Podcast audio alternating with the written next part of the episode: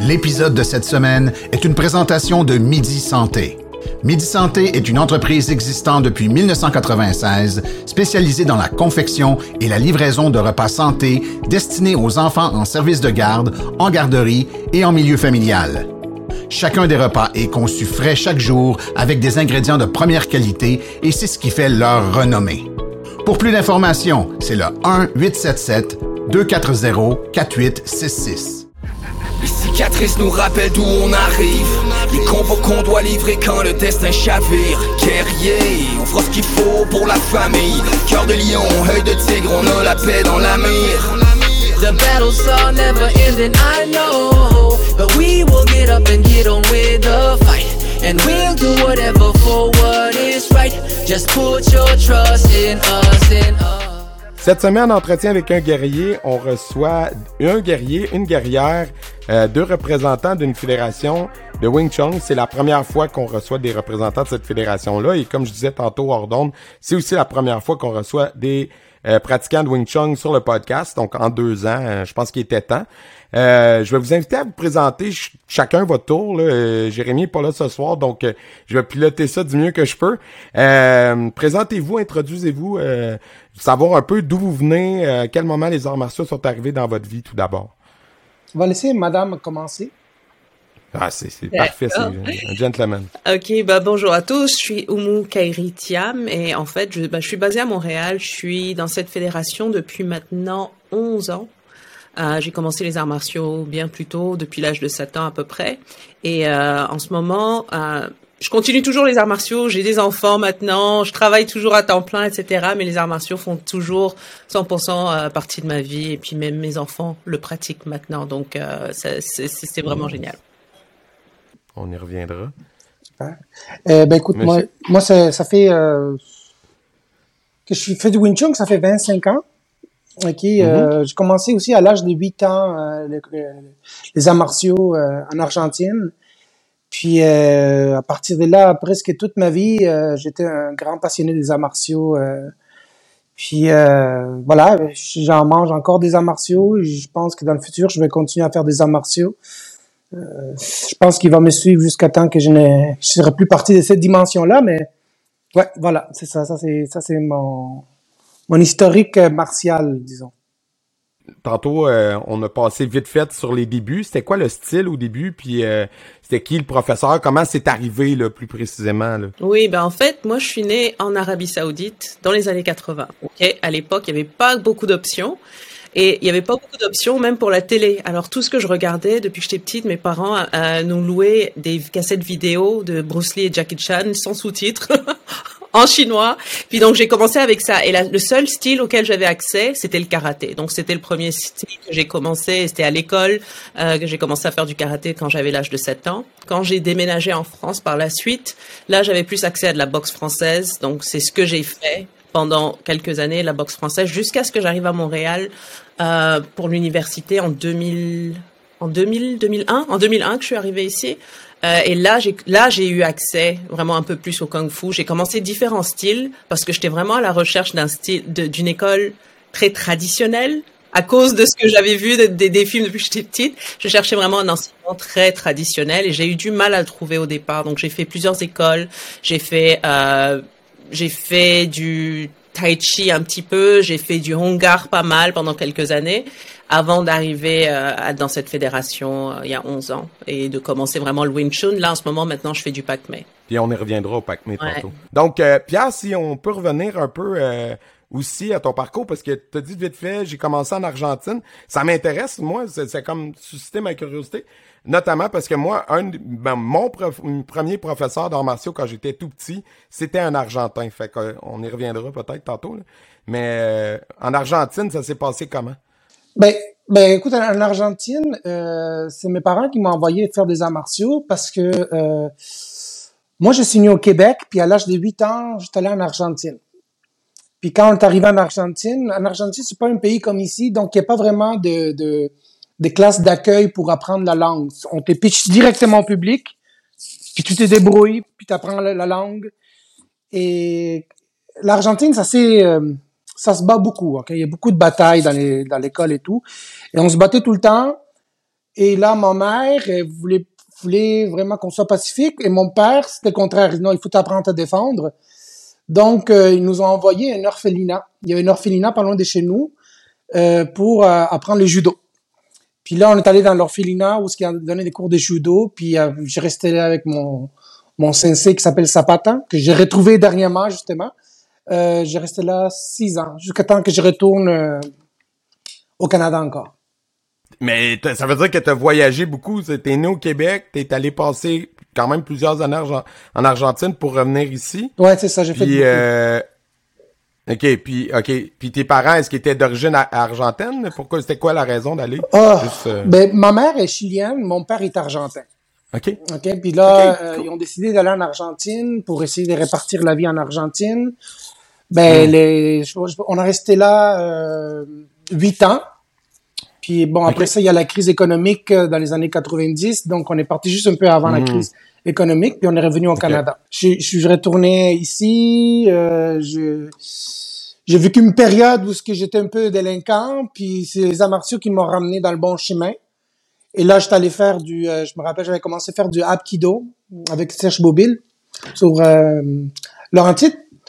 Euh, j'ai fait un an avec lui, un peu moins qu'un an. Et après ça, j'ai découvert l'école euh, Wing Chun sur Henri Bourassa.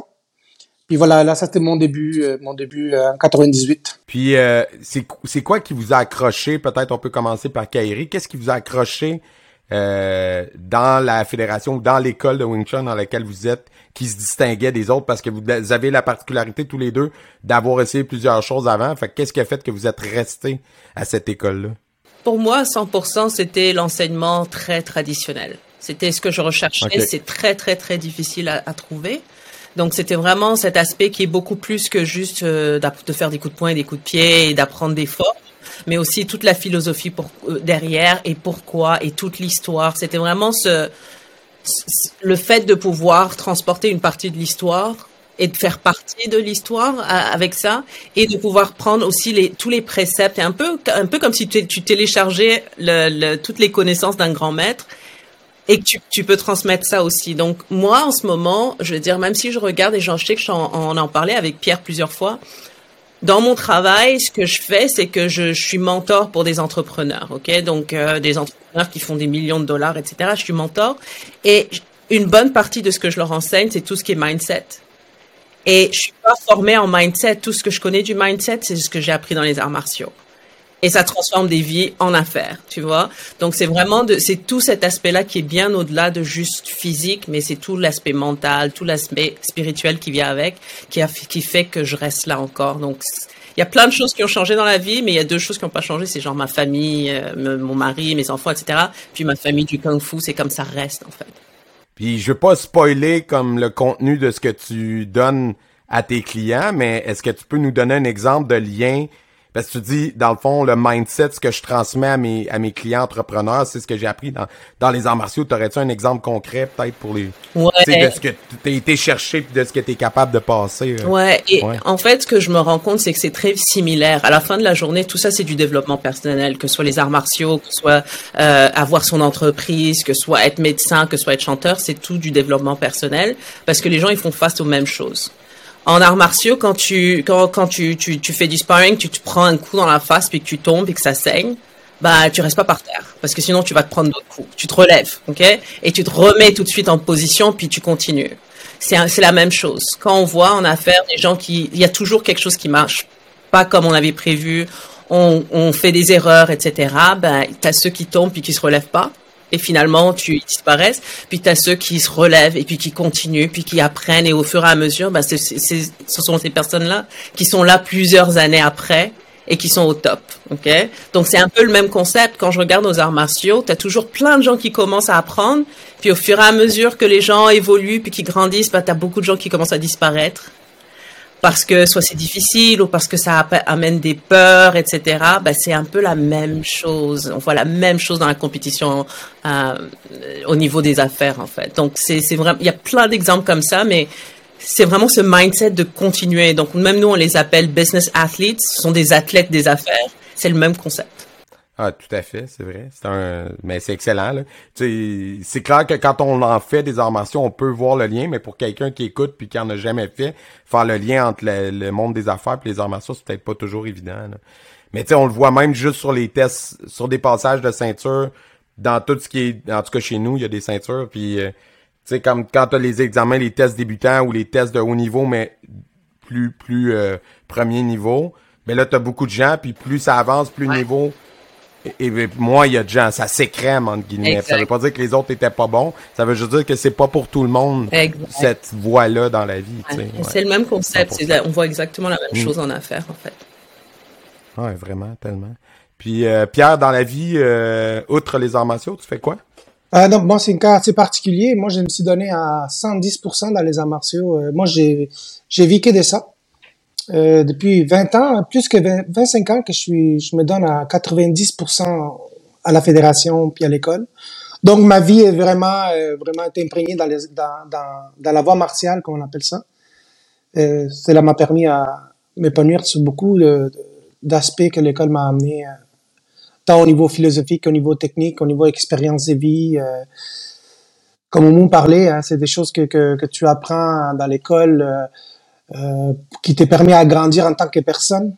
Ok, c'est surtout ça, et surtout à l'école, nous on enseigne euh, apprendre à se connaître soi-même. C'est ça qui va t'aider à réussir dans la vie parce qu'il faut que tu apprennes à connaître toi-même. Quand on parle de connaître soi-même, mais c'est pas juste euh, connaître ses forces, mais aussi connaître ses faiblesses.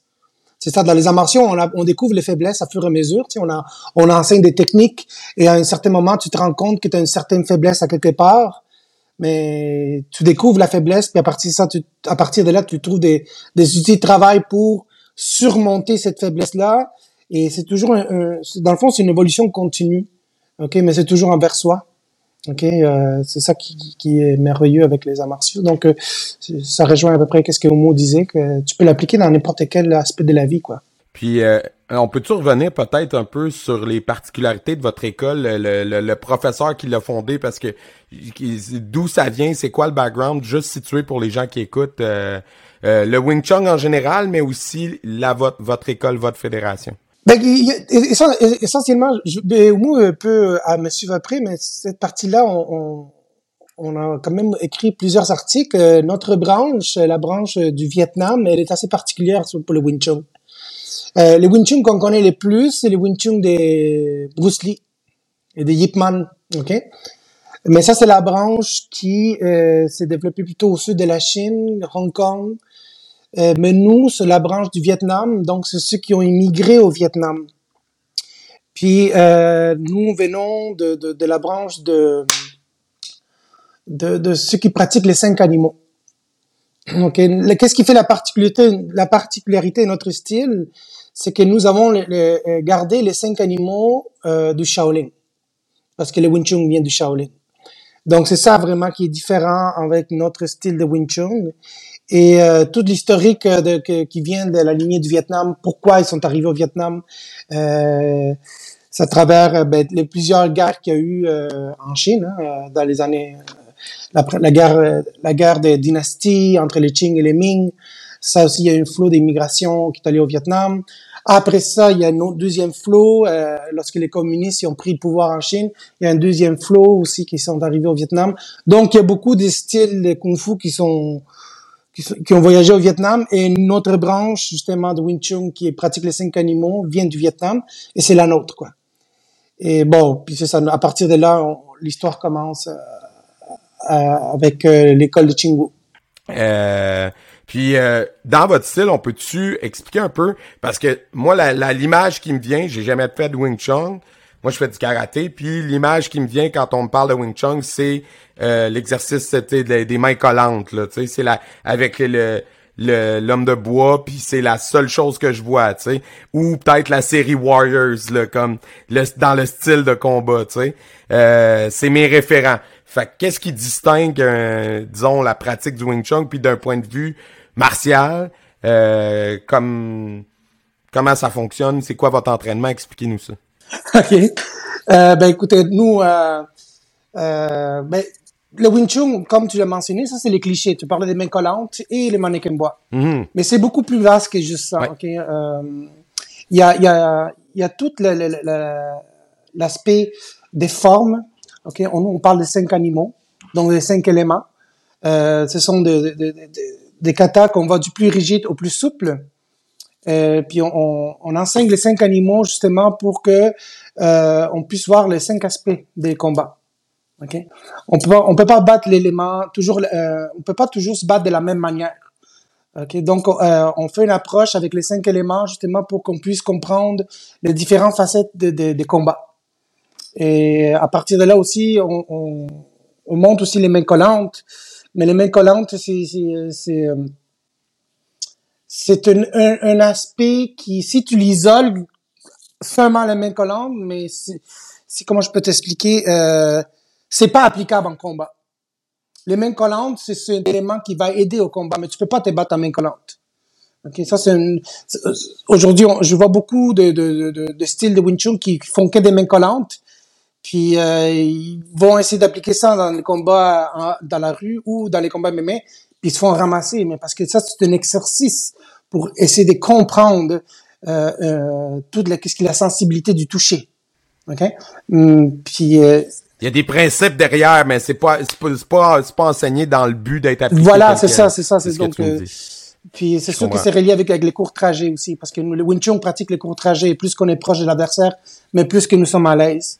Puis euh, aussi, on, prend, on, parle, on parle aussi de la ligne droite, euh, on vise la ligne médiane. Donc, tu vois, les mains collantes avec le la, la, le rapprochement de l'adversaire et la ligne directe, là, tu commences à comprendre un peu plus c'est quoi les Wing Chun. OK? Et le Wing Chun, euh, et en, en plus, tu dois rajouter aussi les cinq animaux. Les cinq animaux, c'est pour travailler justement euh, euh, les cinq forces différentes qui va te permettre à développer les techniques de manière plus efficace. Et les mannequins bois, mais c'est sûr que les mannequins bois est très important aussi parce que c'est les mannequins bois, c'est un exercice pour euh, rendurcir le corps, euh, te rendre plus fort aussi, puis euh, tu pratiques avec un adversaire qui se fatigue jamais. Donc euh, euh, voilà, ça c'est les, je te parle des grandes lignes de Wing Chun, c'est plus profond que ça, mais juste pour pas trop euh, rentrer en détail, mais au moins tu peux aussi Et, et ce que j'allais ajouter, parce que par exemple, moi, quand je faisais d'autres styles avant, j'ai fait les cinq animaux, mais c'était complètement différent. C'est-à-dire, même si c'est le même tigre, on parle toujours du serpent, on parle du dragon, etc. Le, le, la manière, déjà les formes étaient différentes, mais aussi le déplacement était complètement différent. Au Hongar, par exemple, on s'était beaucoup du long trajet. Et quand on dit long trajet, c'est des grands mouvements explosifs. C'est c'est très euh, presque arrogant en fait. Alors que du Wing c'est même si c'est les mêmes formes, on parle du même style de force. C'est des déplacements beaucoup plus petits, beaucoup plus directs, beaucoup plus rapprochés du corps en fait. Donc c'est ça, c'est ce que c'est une des choses que pour moi, c'était une transition en arrivant au Wing d'apprendre ça. Et aussi, l'autre chose, je me rappelle, qui m'avait marqué quand je suis arrivée, c'est d'avoir, c'est de voir des mannequins de bois énormes. Quand on voit euh, du Wing Chun, tu sais, dans les films, etc., avec euh, les, que tu que ce soit Ip Man ou Bruce Lee ou bien la plupart de, des choses qu'on voit en ligne, c'est des mannequins de bois qui sont très petits, qui sont minces, ok, alors que quelqu'un qui vient voir nos mannequins de bois à l'école, ils sont massifs. Ça prend ça prend deux trois personnes pour le déplacer à chaque fois. Trois Donc personnes. et ça, je sais pas si Pierre Ouais, trois personnes facile là. Donc c'est et c'est énorme et quand tu te prends là-dedans, ça fait mal. Mais de comprendre en fait pourquoi et c'est une des choses peut-être Pierre tu peux tu peux raconter l'histoire mais c'est une des raisons pour laquelle pour lesquelles notre style est aussi différent.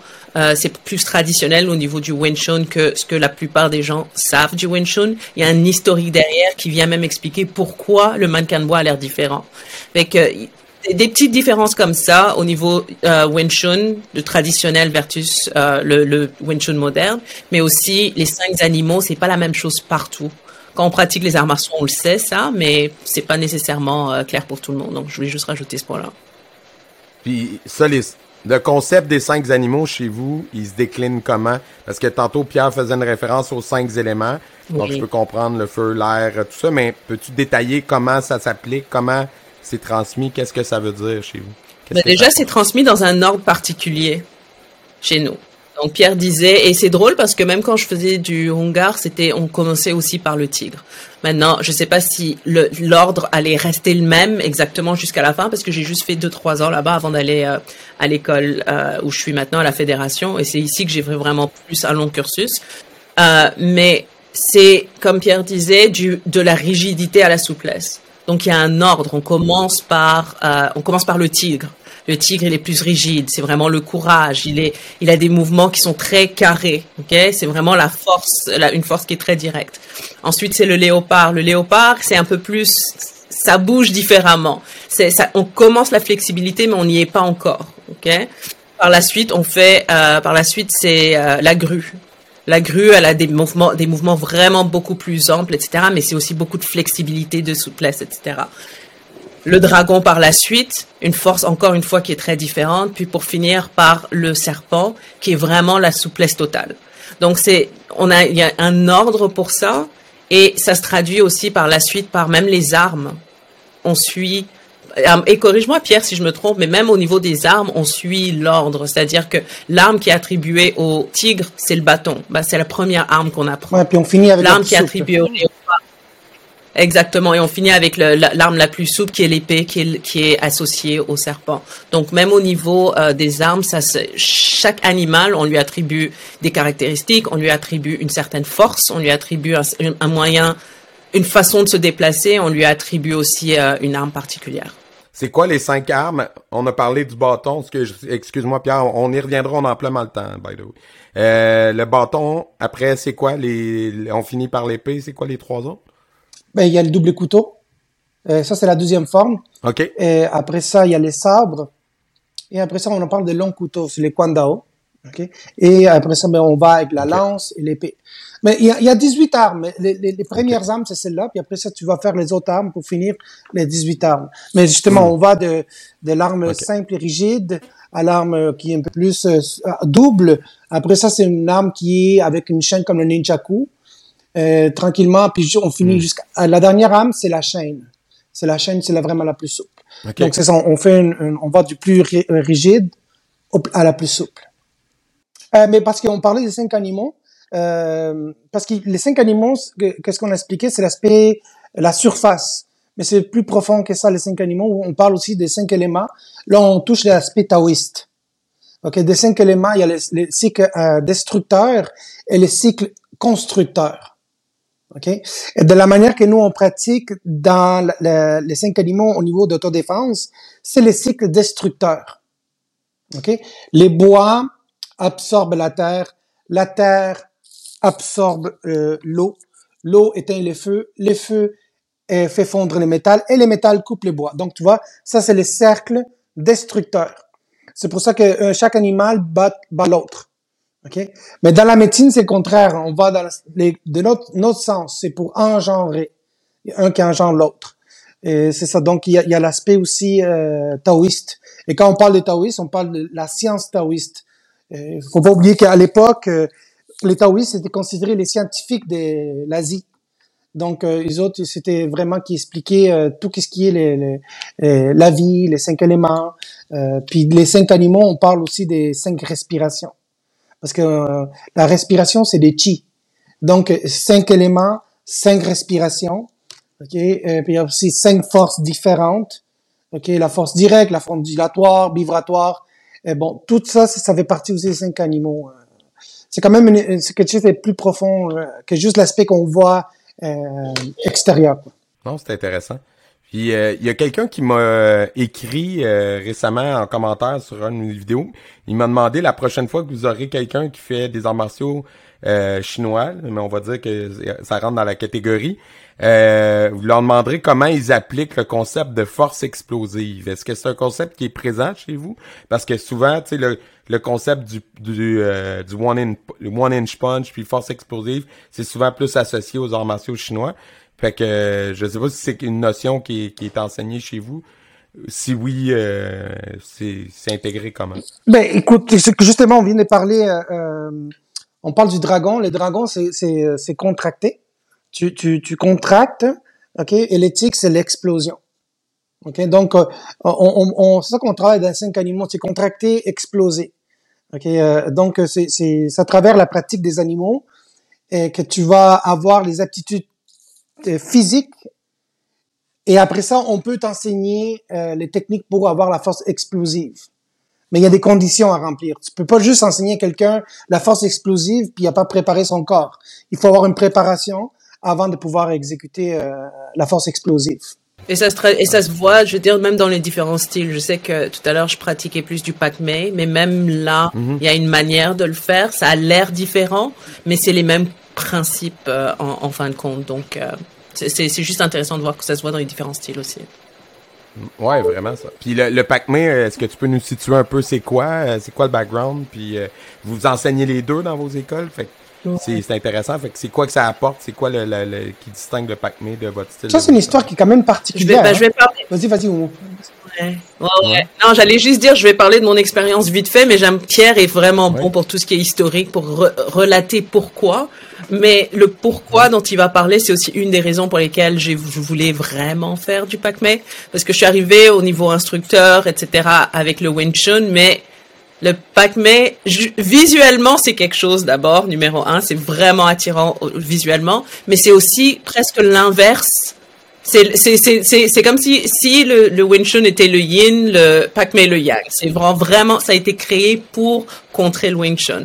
Donc au niveau même au niveau de l'apprentissage, c'est comme si tu dois défaire tout ce que tu as appris en Wing Chun pour apprendre le Pac-Man parce que c'est complètement l'inverse. Mais c'est ça permet aussi de comprendre encore mieux pourquoi j'ai appris le Wing Chun de cette façon et pourquoi les principes de Wing Chun sont, sont, sont, tels. Donc, euh, Pierre, peut-être tu veux partager, c'est quoi l'historique derrière le que c'est intéressant les- les Pac-Man parce qu'il faut comprendre euh, le Wing Chun euh, quand il était inventé à l'époque. on n'a pas de preuves, mais ce sont les rumeurs parce que on peut pas avoir des preuves écrites, mais c'est des transitions orales. Euh, le Wing Chun était inventé pour contrer les Pac-Man. Donc, euh, parce que les Pac-Man, euh, c'était un style, c'est le premier style qui a pratiqué les courts trajets dans le système Shaolin. OK? Et en plus, les Pac-Man, il y avait fait une fusion entre le système bouddhiste et le système taoïste. Et quand je parle bouddhiste et taoïste, je parle du système Shaolin et le système Wutang. Il a fait une, une fusion entre les deux et en plus, il a inventé les courts trajets. Et quand les Pac-Man est venu, euh, il a fait surface dans le monde de- du Kung Fu en Chine, mais il a fait un ravage. Il faisait un ravage, puis euh, il gagnait sur tous les styles de, de Kung Fu. Et euh, dans l'histoire aussi, on parle que les Pac-Man, il avait été du côté de l'empereur, du côté de la dynastie Qing. Donc les Pac-Man étaient comme considérés comme euh, l'ennemi de tous les mouvements révolutionnaires qu'il y avait en Chine. Donc c'est à cause de ça qu'on avait inventé le Wing Chun. Et le Wing Chun était inventé pour contrer les Pac-Man. Et donc c'est la thèse et l'antithèse. Et euh, même le mannequin bois, quand tu vois justement, on parlait du mannequin bois euh, qu'on voit, on voit que les deux bras sont ouverts comme ça, avec un bras en dessous. Euh, mais c'est la position du Pac-Man. Euh, de la manière que tu vois le mannequin bois, mais c'est la position du Pac-Man. Et, et quand tu comprends les Wing Chun, et tu vois les Pac-Man, tu comprends pourquoi les Wing Chun, les Wing Chun, tu vois, les deux mains sont dans la ligne droite. Les Pac-Man, les deux mains sont ouvertes. Parce que les Pac-Man laissent la personne rentrer à la ligne médiane. Les Wing Chun protègent la ligne médiane. Tu vois? Donc, c'est ça qui est particulier des deux styles. Donc, la thèse et l'antithèse. Et euh, comme Mou expliquait, tu, tu- quand tu fais un style, mais tu comprends pourquoi l'autre style, il fait de telle manière, c'est ça qui est intéressant. Euh, puis les Pac-Man, euh, les Pac-Man, euh, euh, c'est quand même euh, un style qui est quand même très propagé euh, dans le monde, beaucoup moins que le Wing Chun. Le Wing Chun était devenu connu à cause de Bruce Lee, mais les Pac-Man quand même, il est répandu quand même beaucoup en Europe, en Latine-Amérique. Puis c'est c'est c'est vraiment un style qui est très particulier aussi, intéressant à pratiquer, puis c'est vraiment le fun à voir aussi. Puis en tant que pratiquante, Kairi, c'est quoi le challenge de travailler deux heures, euh, qui te font- tu sais, un heure qui te fait défaire ce que tu as passé des années à bâtir? Déjà, c'est Ouais. pour le cerveau, ça doit être un challenge. Comment tu réussis à, à balancer les deux? Ouais. C'est un challenge. Euh, en ce moment, ce que je fais, par exemple pour le Wing Chun, je l'ai arrêté là où je me suis arrêté, puis je pratique pour la mémoire, pour, pour pas perdre ça. Pour maintenir Et tes- tous les nouveaux apprentissages, c'est vraiment du- des nouveaux apprentissages de Pac-Man. Donc c'est- comme ça que je, parce que ce serait très difficile de vouloir apprendre les deux. C'est le corps il se déplace différemment, la force elle, elle bouge différemment, etc. Donc je pratique mes toutes mes anciennes formes pour la, la, la maintenance, mais euh, au niveau de ce que j'apprends maintenant, c'est vraiment euh, le Pac-Man parce que sinon c'est très difficile. ouais, c'est très difficile. Déjà, tout, tout défaire, là, c'est pas évident. Après des années, puis des années, des années de pratique, ouais. Non, c'est clair, ça doit être tout un défi. C'est clair. Puis, euh, il y a quelque chose qui euh, que je voulais aborder avec vous euh, en tant que pratiquant puis enseignant d'arts martiaux. particulièrement les arts martiaux traditionnels, tu sais, avec l'émergence de du MMA notamment, puis euh, des sports de combat qui prennent de plus en plus de place. Euh, il y, a un débat qui revient souvent sur Internet, puis j'aime entendre les invités là-dessus, c'est le fameux débat de l'efficacité. Tu sais, l'espèce de euh, faut absolument que ça fonctionne dans la rue, sinon ben ça sert à rien d'apprendre ça. C'est pas ce que je crois, là, mais c'est c'est le message véhiculé par certains certaines personnes. Euh, vous, vous en pensez quoi respectivement de ça? Comment vous vivez ça en tant que pratiquant, pratiquant et enseignant d'arts martiaux? Puis, euh, est-ce que vous considérez que ce que vous enseignez d'un, c'est applicable? Si oui, ben, euh, comment vous distinguez, disons, pour vos élèves? Tu vois, ça, c'est quelque chose qu'on t'enseigne, exemple, pour t'entraîner, c'est quelque chose pour renforcer le corps. Tu peux pas faire ça tel quel, un peu comme ce que Pierre disait tantôt concernant l'exercice de la main collante. Euh, mais par contre, ça peut t'amener tel tel bénéfice. Donc, bref, je vais arrêter de parler, je vais vous laisser aller là-dessus. Euh, comment vous voyez ça, vous, le, ce, débat-là? Est-ce que c'est nécessaire que ça soit absolument applicable? Je vous écoute. Ben. Je pense, Pierre? Ça, c'est une question qui revient souvent, souvent, souvent. Est-ce que le Kung Fu, il est ben, efficace? C'est clair. OK? Euh, parce qu'on voit, surtout les mhm. Wing Chun, hein, le Wing Chun a vraiment passé un mauvais moment euh, depuis quelques années. Euh, ils se font presque tous ramasser euh, mhm. dans les MMA. on voit un peu partout. D'autres styles de kung fu. Ouais. c'est Comme l'aïkido, mettons. Mm. Mm. Mais pour répondre à ces questions-là, il faut comprendre un peu l'histoire aussi, parce que il faut comprendre l'histoire. L'histoire, les passés justifient les présents. Ok? à l'époque, quand on était au pic du kung fu en Chine, les échanges de techniques étaient tout à fait normaux. Il y avait des échanges techniques euh, amicales où on allait défier un autre maître euh, pour essayer de prouver quoi que ce soit. C'était monnaie courante à l'époque de faire des échanges de techniques. Et, et donc, il, il, y avait une... une, une C'était quelque chose de banal. Après, lorsque euh, il y a eu euh, les grands exodes du kung-fu de la Chine, puis ils sont partis à l'extérieur, ok.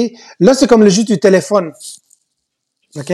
On a commencé, il y a beaucoup des, des, choses qui sont été perdues à travers la, la transition des techniques, mais aussi l'autre phénomène, c'est qu'on a arrêté de pratiquer les combats de manière réelle. Le kung-fu est tombé dans tout ce qui est spectaculaire. Et l'autre aussi, ce qu'ils ont fait, ils ont tombé dans les techniques préconçues. Techniques préconçues, ce sont qu'est-ce qu'on voit dans YouTube. Tu sais, des, des, maîtres de kung fu qui, qui font des simulations des, des, situations. OK? Puis là, la personne fait telle chose, puis là, il bloque, c'est super beau, puis là, on voit que c'est logique, mais c'est pas, c'est pas la vraie vie, c'est pas qu'est-ce qui est vrai. OK?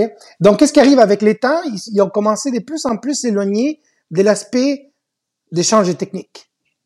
Donc, ils sont restés plutôt dans la pratique des formes et la pratique des, des, des techniques préconçues. Tandis que les mémés, ils ont fait le contraire. Eux autres, tout de suite dans les rings, allez, va, va te battre, et ils ont commencé vraiment à s'habituer. Et ça, c'est relié avec un facteur qui est très euh, omniprésent dans les échanges de techniques, ce sont les émotions. Les émotions, ok, c'est un facteur qui décide beaucoup des, des choses lorsqu'on fait un échange de techniques.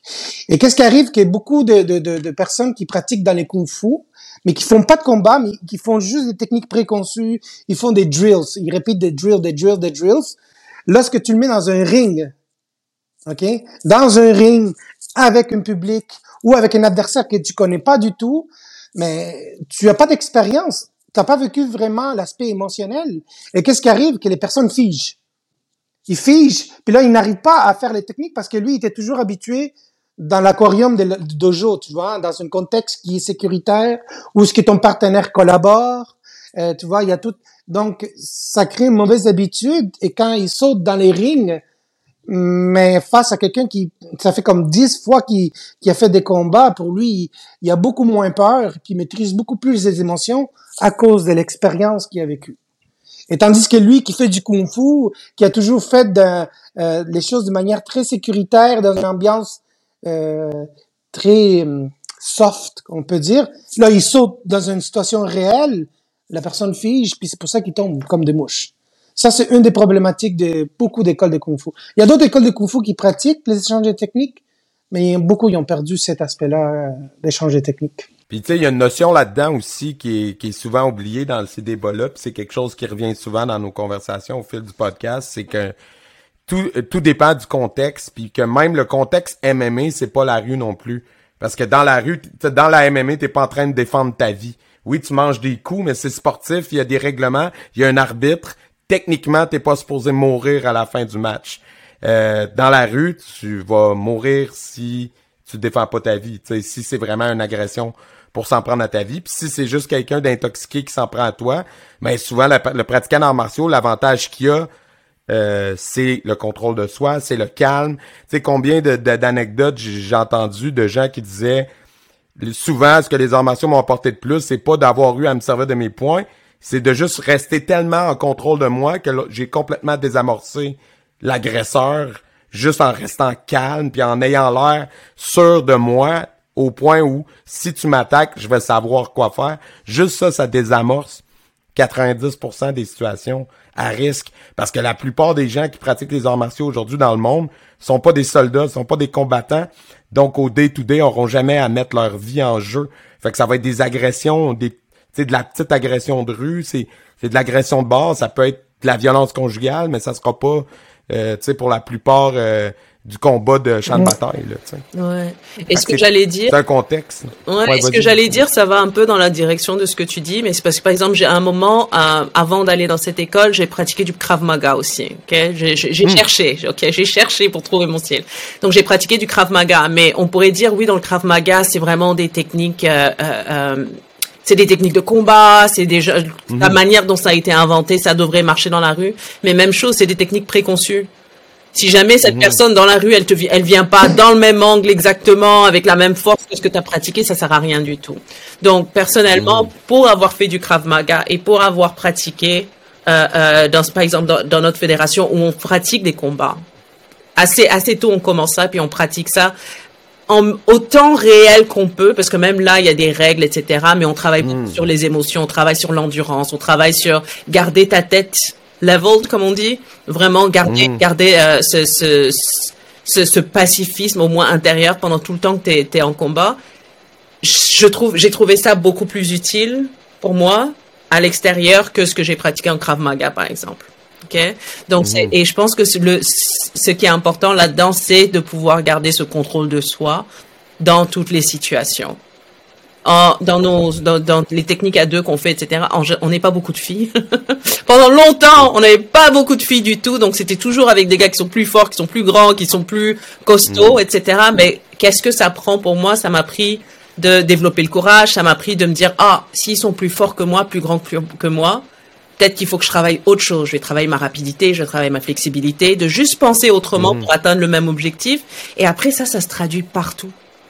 Je te dis, il y a plein de choses que j'ai fait dans ma vie, je les ai, j'ai eu le courage de les faire juste parce que j'ai développé ça. Ouais, sur, dans, nos techniques à deux, puis dans les combats quand on était au Wing Chun, j'ai pas pris ça ailleurs. Donc c'est, c'est mhm. oui, même si ce n'est pas, ce sont pas des choses que peut-être ça va pas être applicable à 100% dans la rue, J'espère que là, pour la majorité des gens, c'est pas là qu'ils espèrent euh, atteindre leurs objectifs dans la rue. Là, il y a bien d'autres choses à faire dans la vie que de se battre dans la rue, et les arts martiaux vont aider pour ça. C'est clair, c'est clair, vraiment. Puis il y a quelque chose d'intéressant dans ce que tu dis, tu sais, puis c'est que tu as parlé que tu avais essayé le Krav Maga, puis euh, tu sais, je pense que dans tous les styles, ce qui va faire que c'est efficace ou non, c'est aussi beaucoup le professeur sur lequel t'es tombé ou la façon que c'est enseigné. Parce que clairement, je pense que le Kramaga peut être appliqué dans la rue, tu sais, pour en, avoir vu puis avoir parlé à beaucoup de monde. Puis euh, même chose avec à peu près tous les arts martiaux. Euh, à la fin de la journée, euh, tu peux l'appliquer, tu peux l'enseigner ton style de façon sportive et de façon théorique, sans trop pousser, sans vouloir vraiment préparer tes élèves correctement, ou tu peux l'enseigner, puis prendre des trucs préétablis, comme tu dis, puis faire en sorte de dire, regarde, moi, je te donne un coffre à outils, euh, puis après ça, euh, quand tu vas avancer, on va te montrer à brasser tout ça, puis à t'adapter à différentes situations. Parce qu'évidemment que tout ce qui est préconçu, tout ce qui est kata, tout ce qui est forme ou, ou technique fabriquée pour faire face à telle ou telle situation, ça peut pas être appliqué tel quel. Il faut que tu vois ça plutôt comme des principes qui sont derrière. Un peu comme le, les mains collantes tantôt. C'est pas quelque chose que tu peux utiliser tel quel, mais ça va t'apporter autre chose si tu es capable de le voir. Mais il faut que le professeur guide l'élève vers ça. Puis comme on dit souvent, il n'y a, pas, y a pas de mauvais élèves, hein, il y a juste des mauvais professeurs. Mais justement, euh, euh, juste pour faire une petite clarification, les techniques préconçues sont nécessaires dans, sont nécessaires dans l'apprentissage. Euh, mais euh, nous, nous, nous, on fait une approche qu'on on essaie d'enseigner aux étudiants d'avoir des réflexes intelligents. Les réflexes intelligents, c'est ceux qui vont, vont agir de la manière correcte selon la situation qui se présente. Donc, qu'est-ce qu'on va dire par les réflexes intelligents? C'est la répétition. C'est la répétition, euh, euh, on répète, on répète, on répète, et ça vient de la mémoire musculaire. OK? On appelle ça les réflexes intelligents. Donc, quand il y a quelque chose qui arrive, la première chose qui va réagir, c'est les réflexes intelligents. OK? C'est là, justement, comme Moumou disait, tu peux pas penser à une technique préconçue. Et au lieu de prendre l'épaule gauche, ils vont prendre l'épaule droite, puis là, tu figes. Parce que ça rentre pas dans la boîte, tu vois? Hmm. on va jamais enseigner à quelqu'un prend par l'autre côté. Qu'est-ce que je fais? Mais c'est pour ça qu'on est, nous, on est contre, juste une parenthèse, on est contre, euh, ça, c'est personnel, mais moi, je suis contre. Des fois, je vois euh, des, ateliers euh, autodéfense. Au, après un mois, vous pouvez appliquer les techniques. Ça, c'est dangereux faire ça. Pourquoi? C'est plus dangereux. Parce que la personne va embarquer dedans. Il va avoir une fausse confiance en soi. Il va arriver devant une situation et à cause de fausse confiance en soi, au lieu de faire demi-tour et partir, mais il va faire face à la musique et là, il va manger toute une volée ou quelque chose de pire. Parce que c'est, la réalité, c'est tout à fait différent. Et c'est pas vrai qu'à un mois ou trois mois, tu vas devenir euh, euh, quelqu'un qui va pouvoir faire face à une situation dangereuse. Donc, ça, je trouve ça irresponsable. OK? C'est, faut pas euh, envoyer les gens à, l'abattoir. Ça prend un certain temps avant que tu puisses être capable de bien agir à une situation dangereuse, tu sais. C'est, ce qu'on, c'est un peu ce qu'on disait. À la limite, c'est si le professeur prépare ses élèves en leur disant ah dès maintenant tu capable de faire face à toute situation, c'est lui qui est irresponsable. La personne elle la suit, elle pense qu'elle a affaire à un professionnel.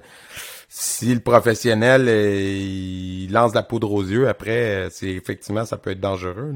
C'est important, tu peux pas montrer des techniques euh, euh, avec un haut niveau de, de, dangerosité à des enfants en bas âge. Tu sais, des enfants en bas âge, de toute façon, c'est quoi les techniques que tu veux leur enseigner? Tu leur enseignes d'autodéfense. C'est des techniques plus, beaucoup plus pour faire face à l'intimidation, euh, me déprendre de quelqu'un qui me retient, ce genre de truc-là. Tu vas pas lui enseigner à briser des genoux, briser des coudes là, à 5 ans. C'est pas... Euh, c'est là où que la philosophie est importante. non, vraiment. Mm Ah ouais, c'est clair. Puis c'est ce qui distingue, je pense, les arts martiaux traditionnels des sports de combat. Puis ça enlève rien aux qualités athlétiques développées par les gens qui font des sports de combat et aux bénéfices qu'on peut en retirer. Si c'est ça que tu recherches de bouger puis de te mettre en forme, effectivement, ça peut être excellent. Mais, mais ce n'est pas une façon de... Tu sais, il y a aussi ce discours-là de l'autre côté est tout aussi toxique. Quelqu'un qui fait du MMA peut, peut, pas sortir dans la rue en se disant je suis prêt à faire face c'est parce que c'est deux choses différentes.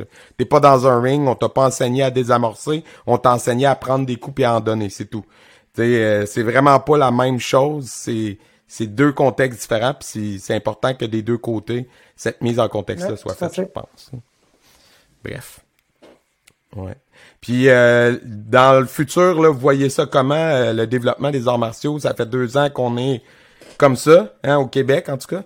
Euh, parce qu'il y a des gens qui nous écoutent en France aussi maintenant, puis eux, c'est, aussi comme ça, mais c'est un contexte différent. Là. des fois, ils sont ouverts, puis nous, on est fermés. Des fois, c'est l'inverse. Mais voyez ça comment... avez-vous l'impression que ça nous a nuit ou qu'au contraire, ça moi, en tout cas, personnellement, j'ai l'impression que ça a prouvé par A plus B qu'il n'y a aucun vidéo YouTube qui peut remplacer un professeur en personne. Ça, c'est mon, mon impression, là, parce que j'ai donné des cours Zoom. Parce que tantôt, je vous entendais euh, en début euh, parler de cours Zoom hors d'onde, puis euh, j'en ai donné. j'ai gardé des élèves grâce à ça, mais c'est tellement pas la même chose. Fait que, vous en pensez quoi de l'avenir des arts martiaux de ce côté-là? L'avenir des arts martiaux. Je pense que, en fait, c'est, bah, de, de un, c'est difficile parce que c'est difficile de prévoir comment les choses vont changer, mmh. mais la réalité, c'est que c'est la même chose partout.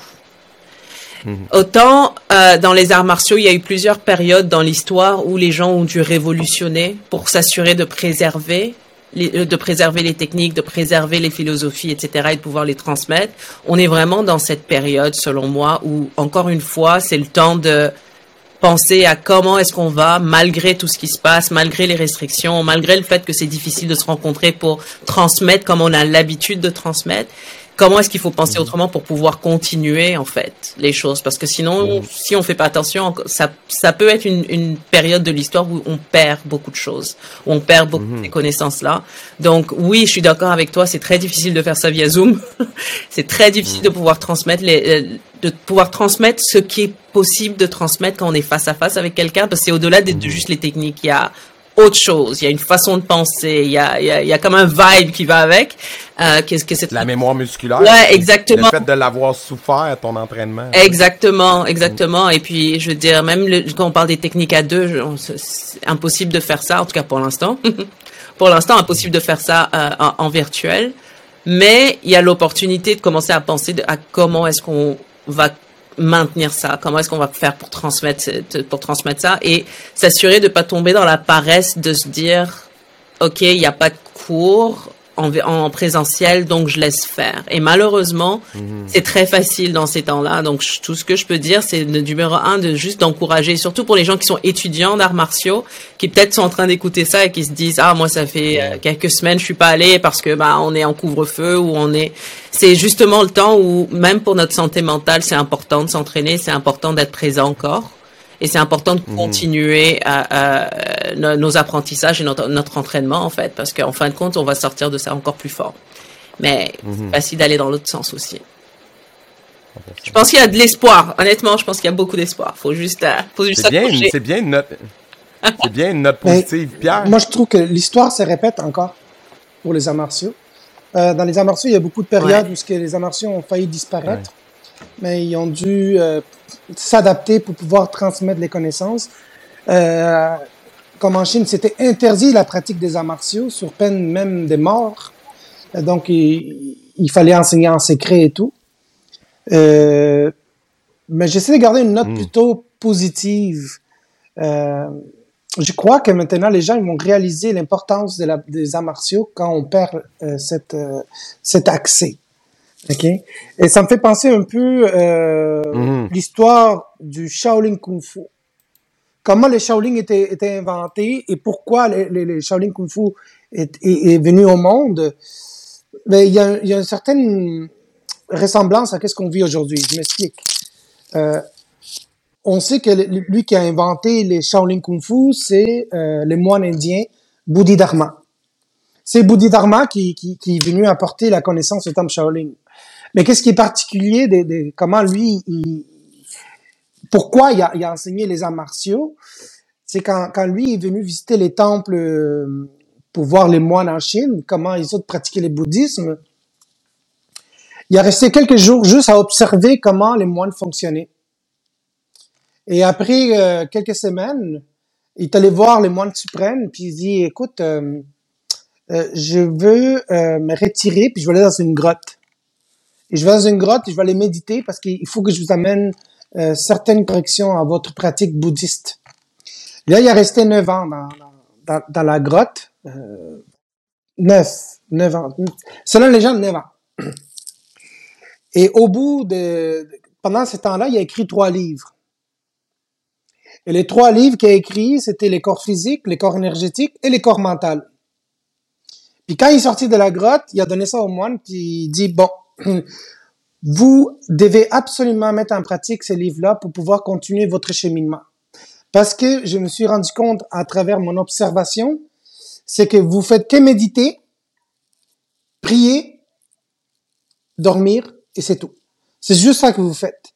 Et votre santé physique est détériore. Vous faites pas vraiment beaucoup d'exercices, donc vous avez une, une vie qui est plutôt courte à cause que vous avez négligé les corps physiques. Il dit, comment vous voulez atteindre l'illumination si votre vie, elle est si courte? Des fois, même une vie, c'est pas assez pour atteindre l'objectif de l'illumination. Donc, les moines, ils ont mis à pratiquer, puis à travers ça, il y a eu un développement au niveau physique, au niveau énergétique, puis surtout au niveau mental. OK? Et pourquoi je dis qu'il y a une ressemblance à ce qu'on vit aujourd'hui? Parce qu'aujourd'hui, si on se rend compte, l'être humain est en train de revenir à cette étape-là où on bouge pas beaucoup, on fait pas beaucoup d'exercices, euh, tout est automatisé, ok, et on n'utilise presque pas notre cerveau. On utilise un téléphone intelligent qui pense à notre place. Et ça, c'est un muscle aussi. Donc, on travaille pas la mémoire. ok? Aujourd'hui, euh, tu veux aller à telle place, mais c'est Google qui t'indique comment aller à telle place. Donc, tu n'utilises plus ton cerveau, tu n'utilises plus ton, ton, ordinateur. OK? Et d'autres aspects de la tête qu'on n'utilise plus parce que euh, on, on, est en train de, de donner euh, trop de place à l'intelligence artificielle, exemple. Donc, on est en train d'atrophier l'être humain. Tu comprends? Et les arts martiaux, c'est le contraire. Les arts martiaux, c'est pour upgrade l'être humain. Les, au niveau physique, comme je parlais tantôt des cinq éléments, on travaille tous les muscles, les tendons, les articulations. On découvre la, la merveille du corps humain au niveau physique. Au niveau énergétique aussi, on parlait tantôt des cinq éléments, les respirations et tout. Mais c'est au niveau mental. Au niveau mental, les arts martiaux, c'est merveilleux. Parce qu'on travaille quoi? On travaille la mémoire.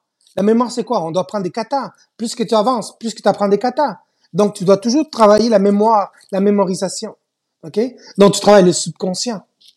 Et en même temps, tu travailles la conscience. Parce que la conscience, il faut que tu sois concentré sur les présents. La coordination des déplacements, en même temps que tu dois respirer. Donc, tu dois faire la coordination, la conscience, la subconscience. Donc, on travaille tout. Tu vois? Et, et c'est pour ça que là, les arts martiaux, ils prennent beaucoup de valeur dans un moment très critique. Tu vois, c'est comme ça que je vois maintenant les arts martiaux. Donc, je crois que les gens, à travers cette crise, ils vont réaliser, mais je pense qu'ils réalisent déjà, écoute, il faut qu'on se met un peu euh, à, à, à, mettre cette merveille du corps humain à l'explorer puis à, essayer de le développer. Et les arts martiaux, vraiment, c'est c'est ça. C'est vraiment un, un, bon outil pour travailler euh, tous les aspects de cet euh, beau corps que nous avons eu. Mais j'ai souri beaucoup pendant que tu parlais parce que c'est un sujet qu'on a évoqué souvent dans les derniers euh, temps euh, avec différents invités. Euh, la question de, de l'intelligence artificielle puis le metaverse qui s'en vient puis tout ça parce que tantôt Kairi disait ah peut-être un jour tu sous-entendais peut-être un jour on va être capable de s'entraîner à deux virtuellement puis je pense que l'humanité arrive à un point où bientôt il va falloir se poser la question qu'est-ce que ça va falloir définir qu'est-ce qu'on qu'est-ce que ça veut dire être un être humain carrément? Qu'est-ce que ça veut dire être un être humain? À partir du moment où on a la possibilité d'intégrer la machine dans l'être humain est-ce qu'on veut le faire? Est-ce que c'est vers là qu'on veut s'en aller comme espèce? Puis qu'est-ce que ça a comme implication sur même l'apprentissage? Parce que dans les arts martiaux c'est beaucoup ça. C'est ce qui est important, c'est pas où tu t'en vas, c'est le chemin pour t'y rendre. C'est, de monter la montagne qui parce qu'une fois que tu es rendu en haut, puis il y a un autre sommet, puis tu continues de monter.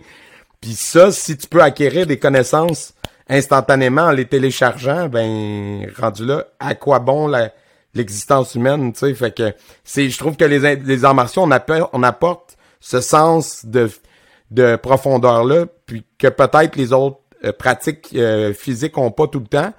Puis c'est ce qui peut faire aussi que des fois il y a des élèves qui sont restés peut-être au travers de cette pandémie-là dans les arts martiaux puis qui ont peut-être délaissé certains sports parce qu'un sport, sais, je peux arrêter de jouer au soccer puis recommencer dans six mois, je sais encore jouer au soccer. Mais les arts martiaux, si j'arrête, ça, ça se dégrade, ça se perd. Les réflexes que t'as bâtis, que t'as travaillé, la condition physique que t'as développée, elle va se dégrader là, si t'arrêtes. Là. Donc c'est quelque chose, c'est un mode de vie, c'est une façon d'être.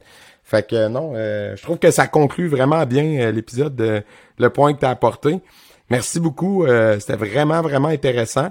Puis euh, on, on remettra ça. Puis je vais vous garder pour quelques minutes encore. Si ça vous va, on a une petite portion que les gens pourront aller euh, écouter sur notre euh, Patreon, qui est patreon.com guerrier podcast. Puis ben, pour les autres, on se revoit pour un prochain épisode. Puis merci encore de votre temps. C'était vraiment super intéressant.